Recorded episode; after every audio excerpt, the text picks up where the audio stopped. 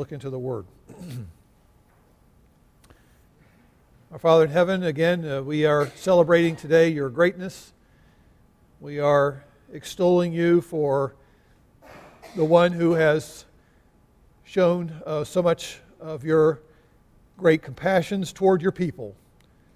Thank you, Lord, that you have not just passed us on by and ignored our plight, ignored our weaknesses, ignored our needs. We thank you that your heart of compassion has turned toward us, and we thank you that we have received from you so much help. And Father, we know that your word is a critical part of that, that you've spoken to us, you have instructed us, you have encouraged us, you have given us so many helpful corrections and as well as ways of reproving us, Lord, in your word. And so we ask that your word would be pointing us to Christ today, that we would again know you more as our God and understand your ways more clearly. We ask in Jesus' name. Amen.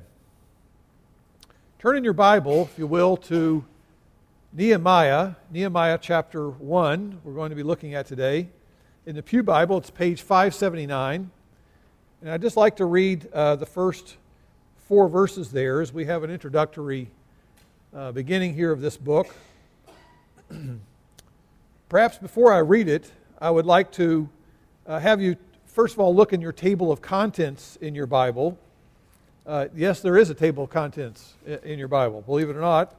Some of you, and if you're using an electronic Bible, obviously it doesn't work for you as well. There's probably some guide, and you just click on whatever you want to look at. But if you're looking at a Bible with a book with pages, the table of contents you'll notice in our English Bibles that Nehemiah is listed as the 16th book of 39 books that are found in the English version of the Hebrew Old Testament.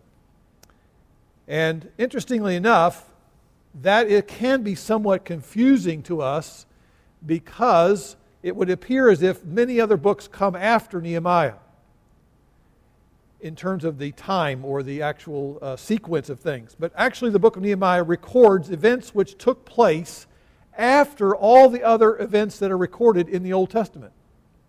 Now see, that's something that we normally would not pick up. But the happenings that we read about in this little book of Nehemiah, you can now find your way back to the book, the happenings that we read about there took place after the Exodus, after the entrance into the land of promise, after the kingships of Saul and Solomon and David, and after the destruction of the northern kingdom that came at the hands of the Assyrians, it came, and also after the destruction of Jerusalem through the Babylonians, and then after the period of this long 70-year captivity. And then Ezra comes back, he helps rebuild the temple, and then we finally get to Nehemiah. So it's at the end of all of the history recorded in the Old Testament. And so with that in mind, let's read now this account of opening words of Nehemiah. Beginning of verse 1. The words of Nehemiah, the son of Hakaliah. Now it happened on the month of Chislev, in the 20th year, while I was in Susa, the capital, and that, by the way, means the capital of Persia, that Hanani, one of my brothers, and some men from Judah came. And I asked them concerning the Jews who had escaped and had survived the captivity, and about Jerusalem. And they said to me, the remnant there in the province who survived the captivity are in great distress and reproach. And the wall of Jerusalem is broken down, and its gates are burned with fire. Now it came about when I heard these words, I sat down and I wept and mourned for days. And I was fasting and praying before the God of heaven. Now as we jump into an Old Testament book, we raise the question of what benefit is it to read such obscure history, events that took place so long ago, prior to the coming of Christ. Well, let me remind you that Romans 15 tells us that the Old Testament was written for our instruction, for the help and benefit of believers in any age. And so there is much encouragement to be gained in this account of a godly leader named Nehemiah. And we are encouraged to see in this book, and we will see in the weeks to come, to see that God was at work in situation in which people at that time, all the good times that they had ever known, were all now looked at through the rearview mirror of their life. Nothing before them at that moment was seemingly very optimistic. Nothing was seemingly going very well. Everything was rather discouraging. There was a time of probably great cynicism among the people of God. They were tempted to probably lose their zeal to try to do anything to advance the things of God. And in this situation, God raises up a man named Nehemiah to provide direction, to provide motivation and correction, and also encouragement. And so Nehemiah, I believe, serves as a wonderful reminder that God is faithful.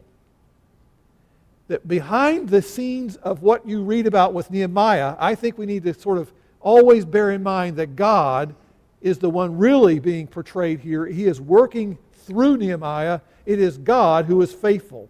He's at work through His people and in the midst of His people, even though it may not seem that way at the time. And Nehemiah provides encouragement to many of us who might find ourselves disappointed. Those of us who perhaps are still trying to work through the disappointment of recent events in our church. Some of us may be tempted at moments like this to begin to sort of question or doubt God's goodness, to question or doubt God's faithfulness. And Nehemiah, in his confidence in God, which is so clear, you read him discuss and record for us various things he thought and did and said, and the ways in which he acted. He had such practical reliance upon God in situations that were not very optimistic. It, I think, can be served as a useful way of inspiring us to once again be reminded of the faithfulness of God, and that we too are called to persevere and inspire us to keep serving Christ faithfully. So Nehemiah and his godly leadership is instructive for us because we face our own challenges in rebuilding, just as he and his generation faced their own. And Nehemiah encourages us to see that what God can do through just one person who earnestly seeks God in prayer, and that's one of the themes we're going to see in this book. There's a wonderful, practical, lively expression of prayer on the part of Nehemiah throughout this whole discourse. And we find that Nehemiah as one person is trusting God in the midst of things that are very difficult and discouraging. It's amazing as we look as a church, we face a number of challenges, we face a number of changes as a church, but we can find many helpful reminders in this passage of Scripture. The end of the Old Testament provides us with a powerful portrait of God. And that, to me, is one of the most important reminders in all of Scripture, is that God is revealing Himself in His Word. And in this portion of His Word, we realize that God's faithfulness is great. Turn with me to what I think is one of the key verses of this book in chapter 9. Just turn over a couple pages or slip your little finger down your screen. Chapter 9, verse 33. This verse comes in the midst of a very long prayer of confession in which Nehemiah recounts a long list of history of what God has done, sort of listing a lot of the prehistory of where he is to now, all that God has done in the background with his people. God has done so many wonderful and amazing things, and then he would always sort of digress and say, well, and yet the people turned away from him, yet they still failed to follow him, and just all of the things which people turned away from the Lord. But look at what he says in verse 33. However, you are just in all that has come upon us, for you have dealt faithfully, but we have acted wickedly. To me, that's one of the great, great verses of this book. If we learn anything through reading this account of Nehemiah, we don't want to just say, well, Nehemiah himself was, such a great, perfect guy. No, he had his own problems. He admitted there. He's acted wickedly himself. All of us do.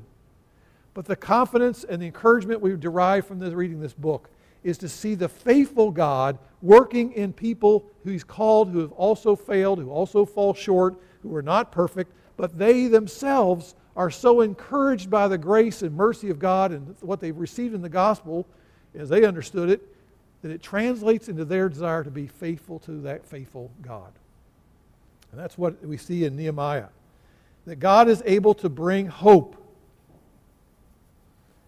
that He is able to rebuild when the bonds of fellowship and community have been weakened and torn asunder. It is God who can forge character traits and qualities among His people to knit them together in ways in which they are increasingly confident in His faithfulness.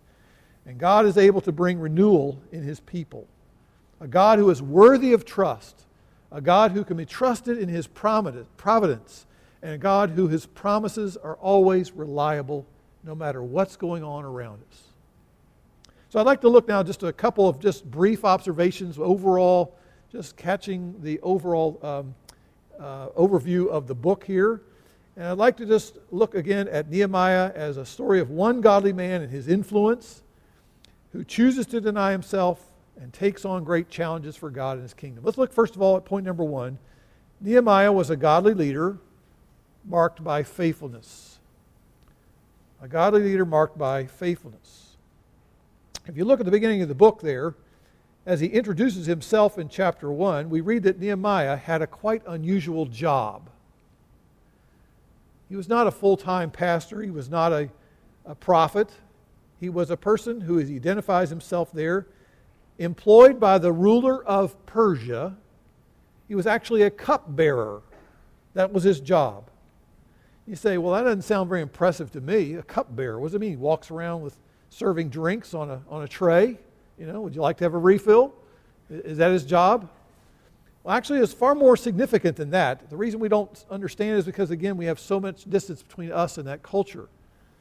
But the task of a cupbearer was to taste the wine or taste the food of the king, the person who has all of the political power, and to make sure that the king is not about to be poisoned by his enemies, by somebody who wants to get rid of him. And so when you think about that, if you are, chapter 2, verse 1, we read that he was going to bring the wine there before the king, and he's the one who's going to serve it. It implies that he's always the one who's already pre-tasted it, and making sure that whatever he's tasted, the poison would kill him and not the king. Now, again, what's critical here is that here's a person who's working in close proximity to an extremely powerful person who sits in a position of the highest political power in the land, the king of Persia. And he interacts with this gentleman all the time. He's on the inside of this circle of influence of the people that this king allows and trusts to be in their inner circle.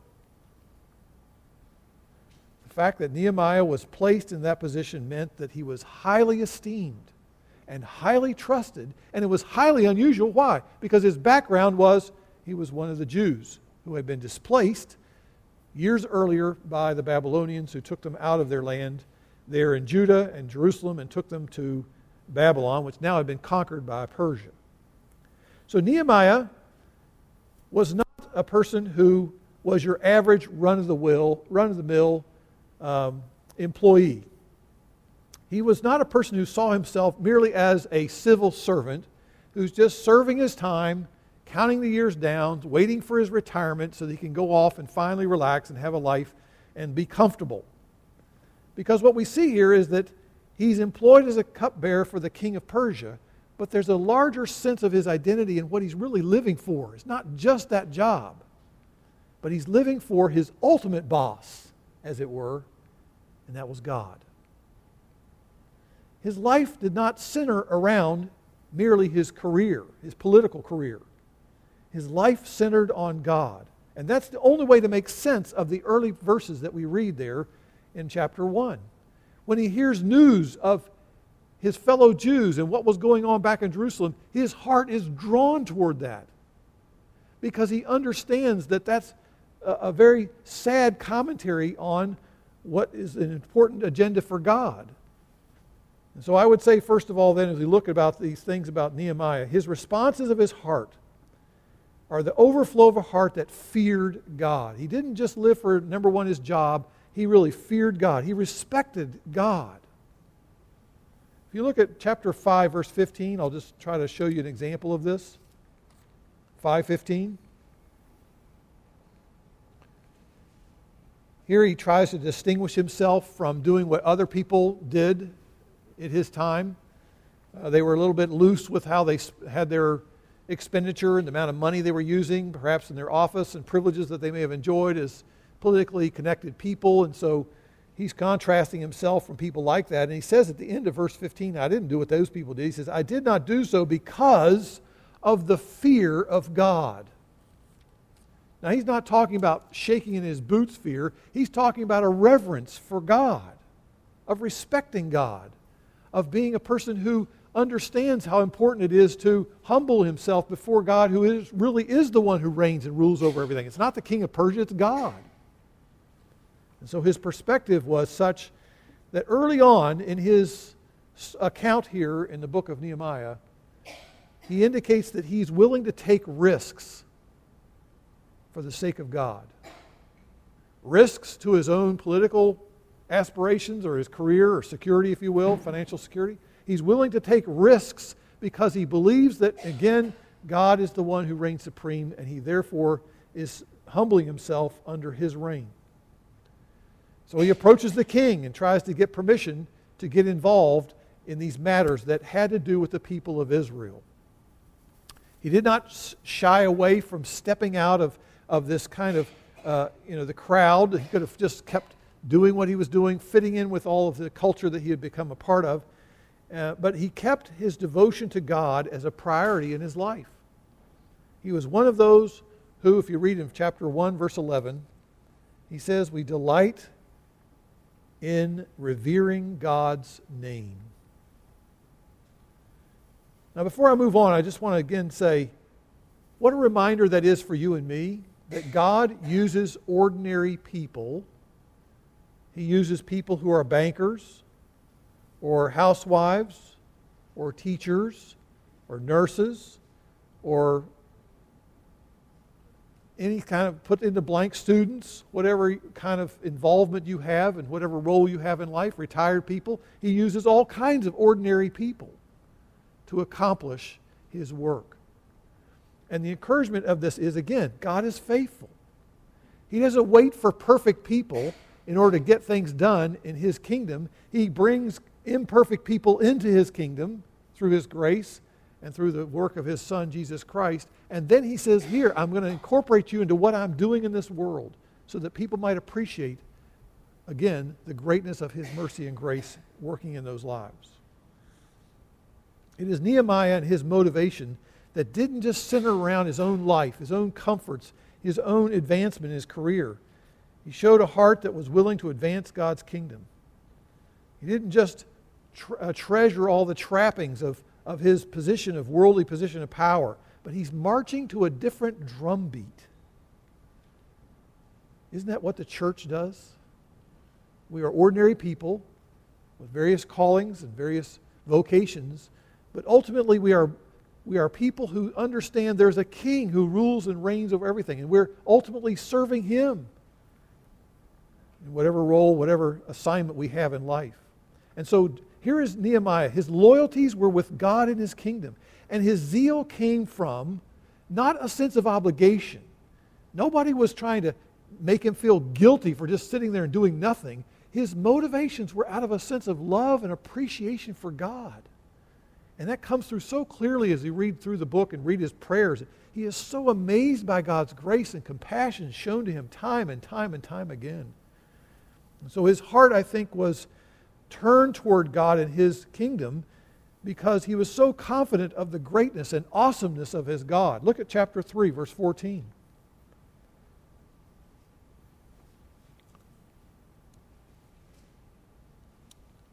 And guess what? That's a wrong verse. I don't know what that was referring to. Anyway, he does mention there, he talks about the greatness and awesomeness of God. Here's what I want to do. One of the things I think we learn from Nehemiah is is that when he comes against problems and challenges and difficulties, his heart is engaged with God, and he immediately begins to pray about those situations. He prays about his concerns. He prays about things that trouble him and that cause him great disappointment. And so I would like to again just remind us here of God uses ordinary people who are in communion with an extraordinary God. And what a great reminder that is for you and for me. That as we read this book, we shouldn't walk away saying, oh, look at Nehemiah. I want to be a Nehemiah. No, you should look and say, Nehemiah understood the greatness of God, and look how it impacted his life. His life was totally put into a new dimension, a new plane, a new order, and a new direction of his life. Why? Because he was so amazed and lived with a sense of appreciation of God. It affected what he really was longing for, to live to please the Lord. Secondly, about another observation by Nehemiah, some people associate him with this devotion to building a wall. How many of you ever built a wall out of stones? Very few of us. We can't even relate to this, can we? I mean, imagine handling rocks all day. That sounds real thrilling, huh? How about heavy rocks? How about figuring out how to bring heavy rocks and then make them fit together somehow in some wall, and you got to get working with all these people to coordinate all that and get everybody to do it the same way and keep it straight and all those things. It doesn't sound like a very exciting project to me. It sounds sort of, well, I guess you could say he had a rock festival. You know, that's pretty much what his life was spent with. But you know, that I want to go beyond that, because I think if you read the book and that's all you think about is they rebuilt this wall, you've missed one of the key points here.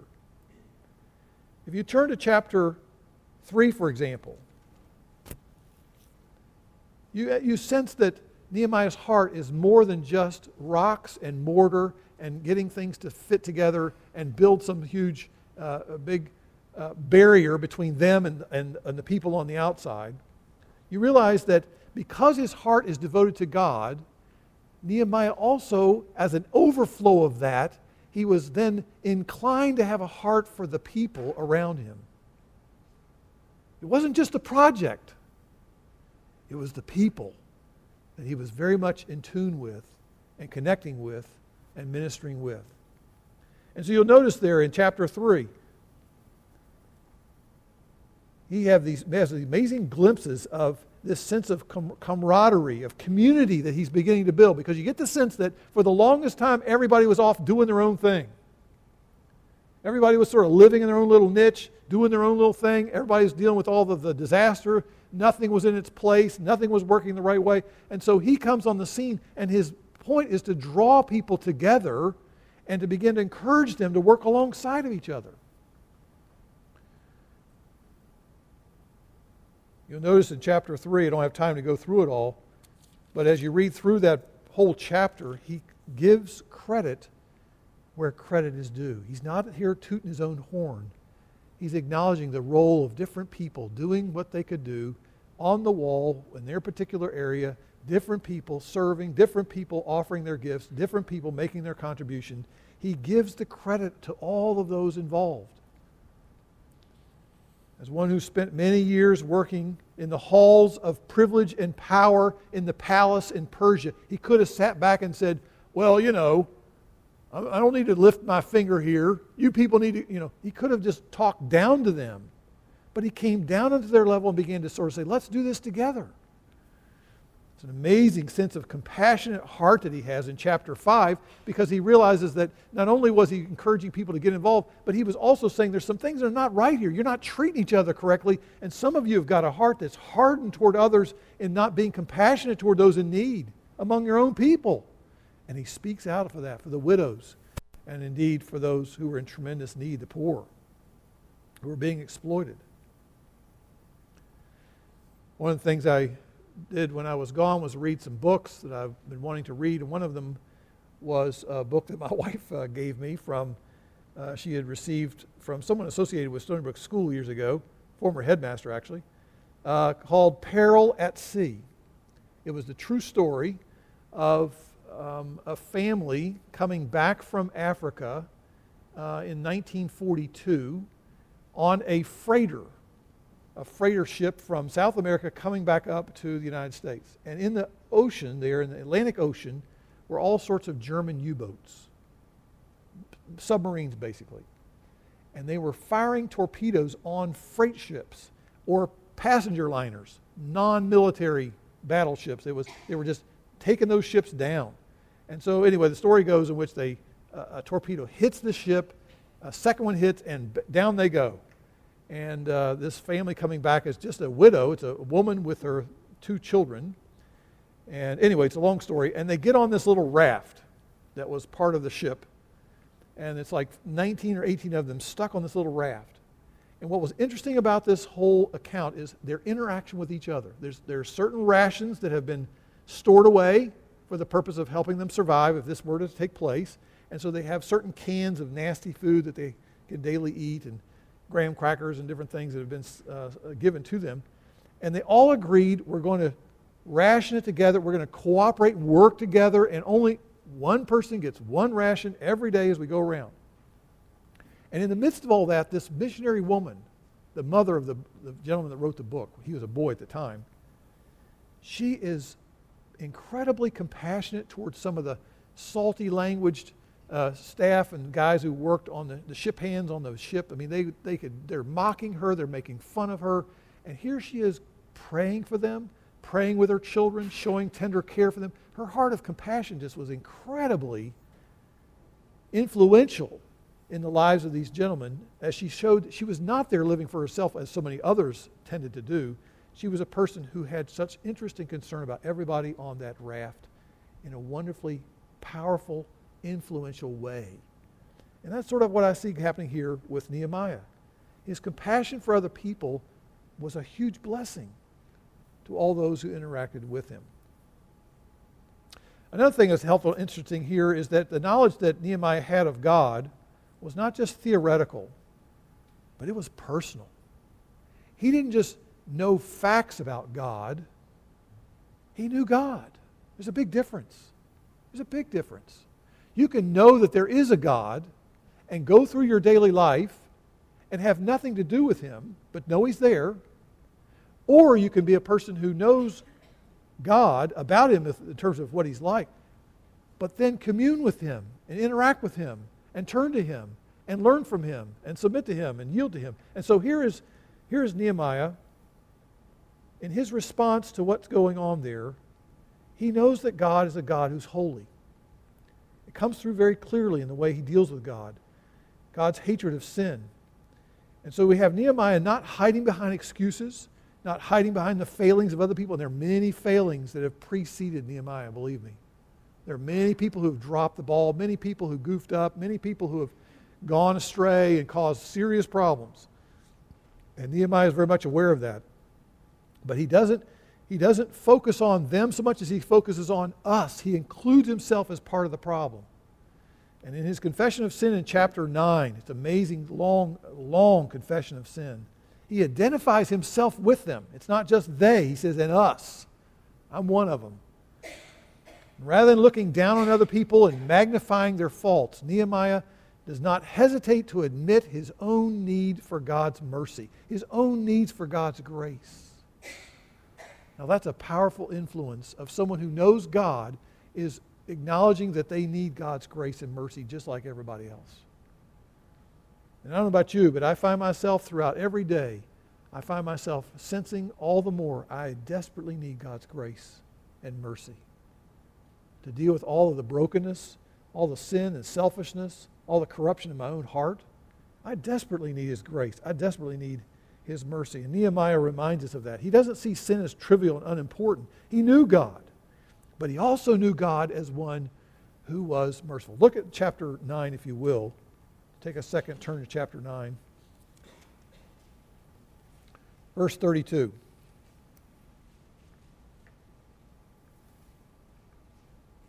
Sorry, verse 31. Nevertheless, in your great compassion, 9:31, you did not make an end of them or forsake these people that he called to himself who've messed up again and again. For you are a gracious and compassionate God. And that same theme, I've taken my Bible and I've underlined compassion and his graciousness throughout that confession. It is like a strong theme repeated again and again and again.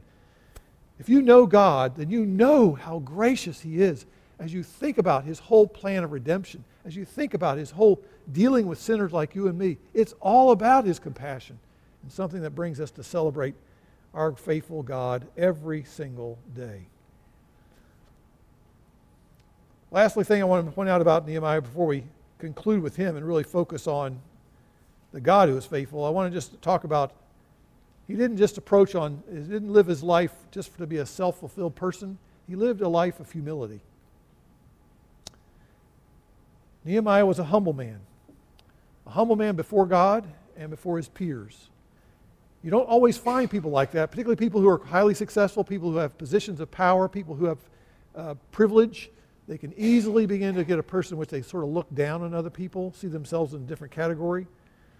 And Jesus warned about that. He says, listen, whenever you're thinking about this idea of serving in leadership, he says, don't you be like the pagans, don't you be like Gentiles who just love to have a number of people, the more and more people who have to report to them and say, yes, sir, or yes, ma'am. That's not what it's all about, he says. If you want to be great, he says, you wish to become great, you must become your servant. Whoever wishes to be first must be the slave of all, Jesus said. And so we find Nehemiah here in this text. In the book of Nehemiah, he is not using people, but he joins in beside them, working alongside them, seeking to motivate them, seeking to organize them so that they might enjoy the benefits of the wall where they live.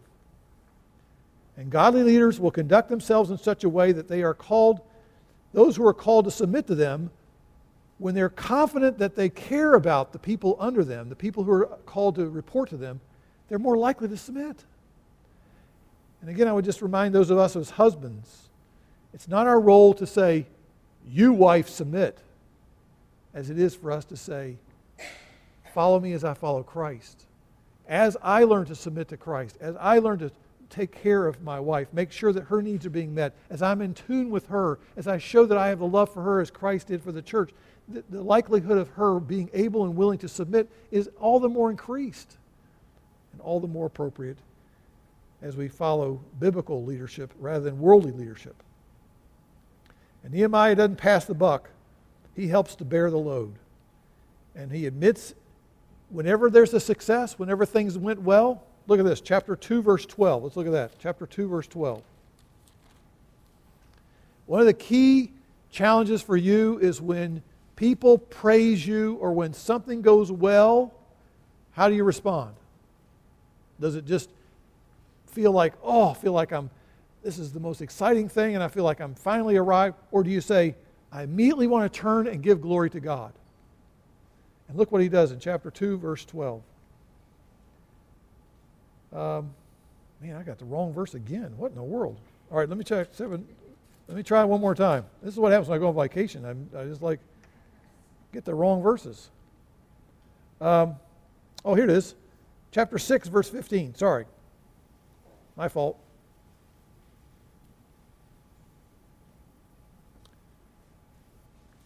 They complete the wall, chapter 6. At the end, he says, the wall was completed. It took them 52 days. And he says, our enemies realized that this work had been done with the help of our God. He didn't just sit there and say, these people realize we were really smart and we look how clever we were. He says, look what he admits and knows that it's clear that they made God the one who was clearly acknowledged as giving them success. He does not hesitate to openly profess that whatever success he achieved, he gave credit to where credit was due. It was with God. And that's why Matthew Henry says of Nehemiah that Nehemiah is not just a record of the works of Nehemiah's hands, being a builder, but the inner workings of his heart. And so one of the things I'm praying for as we face these challenging days as a church is that God will continue to work in our hearts to increase our faith in God, to increase our sense of God's being involved in every aspect of life. We're living under his kingship in every component of life, and that we're attuned with what God wants to see accomplished in life and willing to take risks for that to happen. And therefore, his faithfulness is resulting in us being more willing to align ourselves more and more with his agenda. There's much more I could say about that, but I just want to move to my second point. This is really the main point and really should have been the only point, but I had to give a little bit of background to the book. But point number two is the faithfulness of Nehemiah's God. The faithfulness of Nehemiah's God. The book, again, is not designed for us to focus primarily on the achievements of this one man, Nehemiah, rebuilding this wall, making the thing connect all over, and rebuilding the gates and making sure that everything was secure again. Because we know in Luke chapter 24 that the Old Testament was written in such a way as to give us a picture and portrait of Christ.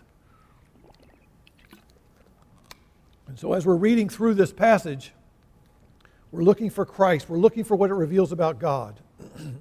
And notice that Nehemiah's confidence in the faithfulness of God propelled him.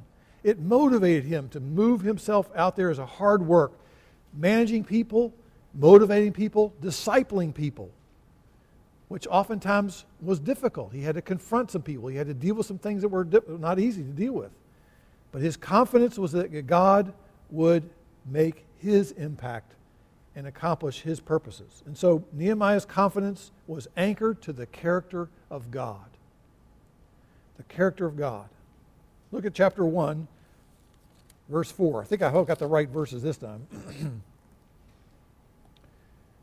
When Nehemiah heard the words about the disappointing report about what's going on in Jerusalem, broken down walls, people living there in shame, and he says, it came about when I heard these words, I sat down and wept and mourned for days. I was fasting and praying before the God of heaven. And notice verse 5. I said, I beseech you, O Lord God of heaven, the great and awesome God, who preserves the covenant and loving kindness for those who love him and keep his commandments. So he continues with his prayer. He continues with that theme of God's compassion. God responding to his people in need. He is attuned to them. He's willing to give to them. And therefore, Nehemiah knows firsthand the love, the mercy, and grace of God. And let me just say this. Excuse me, I'm having a hard time here. As I've thought about this, I've concluded that one of the greatest opportunities that you and I have to learn to truly know God and to appreciate his character is not when things are going great. It's not when the wind is blowing in your face and there's no problems and everything is fit together and all of your life is now like a puzzle piece, everything's together and everything's working just like clockwork. That's not the time you're likely to get to know God deeply in terms of his character. The time that you will more likely to truly know the character, appreciate the character of God is when you have come to the end of yourself. And you're no longer thinking that you are capable and successful and have the abilities to do whatever you're asked to do. But it's when you're desperate and you're calling out to God saying, I am aware of my weakness, I'm aware of my sin, I'm aware of my failings, I'm aware of my struggles, I'm aware of how I don't have the power to continue to do what I need to do. That's when you're going to now begin to understand the true character of God. Think about it. Isn't that what Paul learned? Paul's got a thorn in his side. Don't think now rose thorn, like a rose bush. Think stake, as in a tent stake, in his side. Tremendously painful, difficult trial. I think it was some of the false teachers in Corinth. Other people think it's a health thing, whatever. He's crying out to God once, twice, three times. Take it away. What does God say? I'm going to give you all sufficient grace for your what? Weaknesses. In your weaknesses, you're going to learn about my grace. It was Peter in his failings who curses and says, I don't know this Jesus. He's dismissing him three times. He learns the grace of God, forgiveness of God firsthand as he cleanses him, washes him, which he refused to do early on. If you recall, when Jesus is washing feet.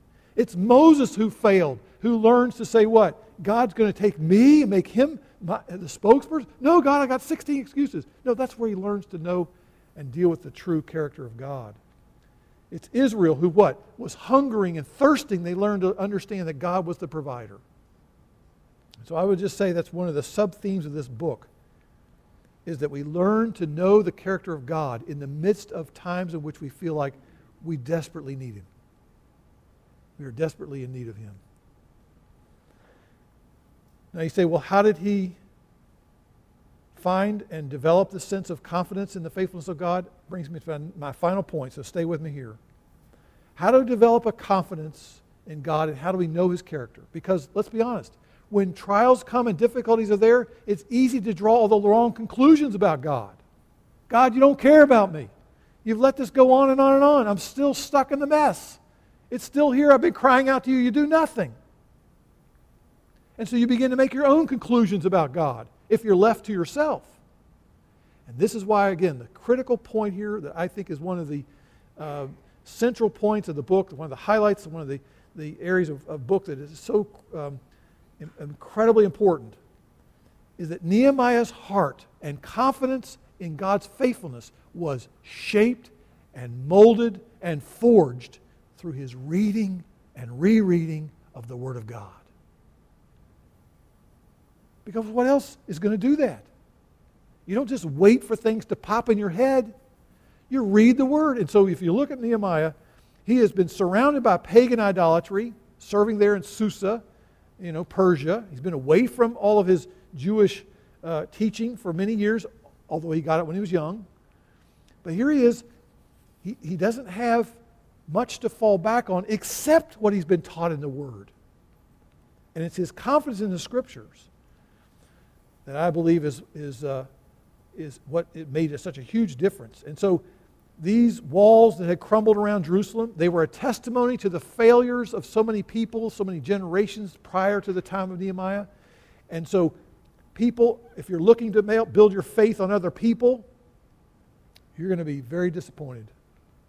You're going to find yourself saying, "What? That doesn't make any sense. They've dropped the ball. They've abandoned you. They've break their word, whatever." You're tempted to become cynical and distrustful. What is it that gives you a confidence in the faithfulness of God? And again, I say to you, it is the Scriptures.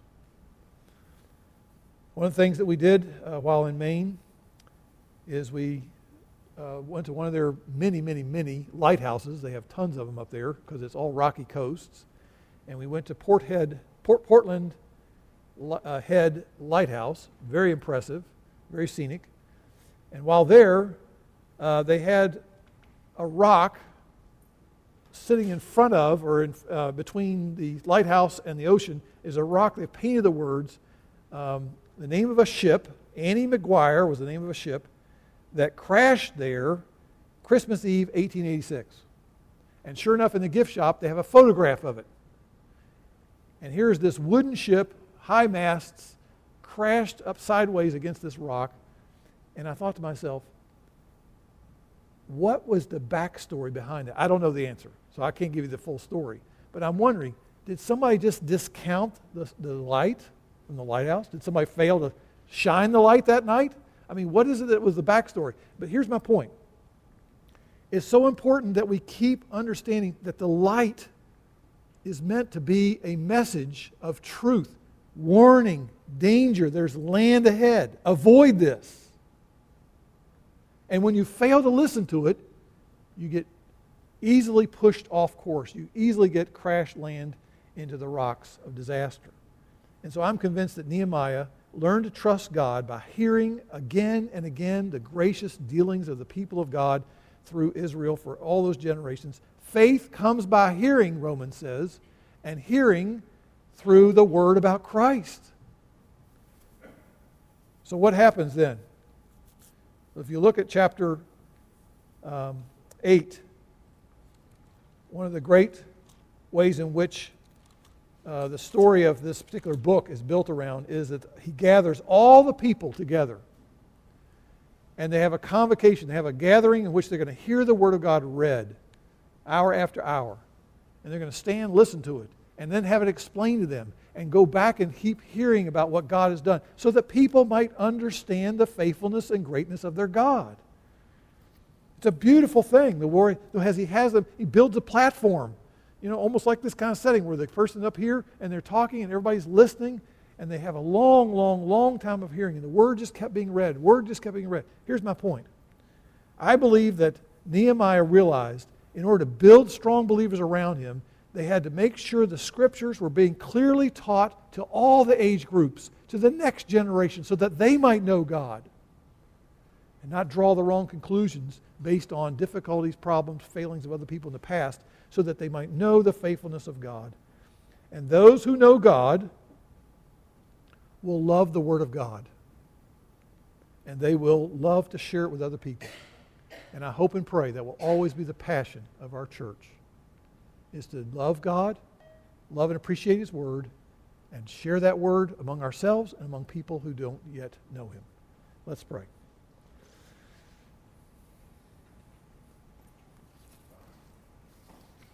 Father, we thank you that you're the God who uses ordinary people, and that you, as the extraordinary God, remain full of compassion toward us. Some of the brokenness that some of us are dealing with, some of us, Lord, are dealing with brokenness in our families, relationships in our own families that are difficult, that have gone sour, that have been ended in ways that were quite painful. Others of us, Lord, are dealing with relationships that have soured here in our own church in different ways, and some of us, Lord, are dealing with challenges at our workplace or at school, brokenness, different parts of our lives that are not working the way that we know you intended them things to do. So, Father, we pray that you might help us to see that you are faithful in the midst of these situations. We pray that you might help us to draw close to you, help us, Lord, to continue to learn and to know you through your word, to treasure the fact that you are faithful and trustworthy, you keep your promises, generation after generation after generation. Help us, Father, to find hope in Christ, in His mercy, His grace, His truth to guide us, to encourage us, and to steer us away from the rocks of foolishness and man's wisdom. And so we pray, Father, you would do a mighty work in our own midst in rebuilding what needs to be rebuilt. For the glory of your name, we pray. Amen.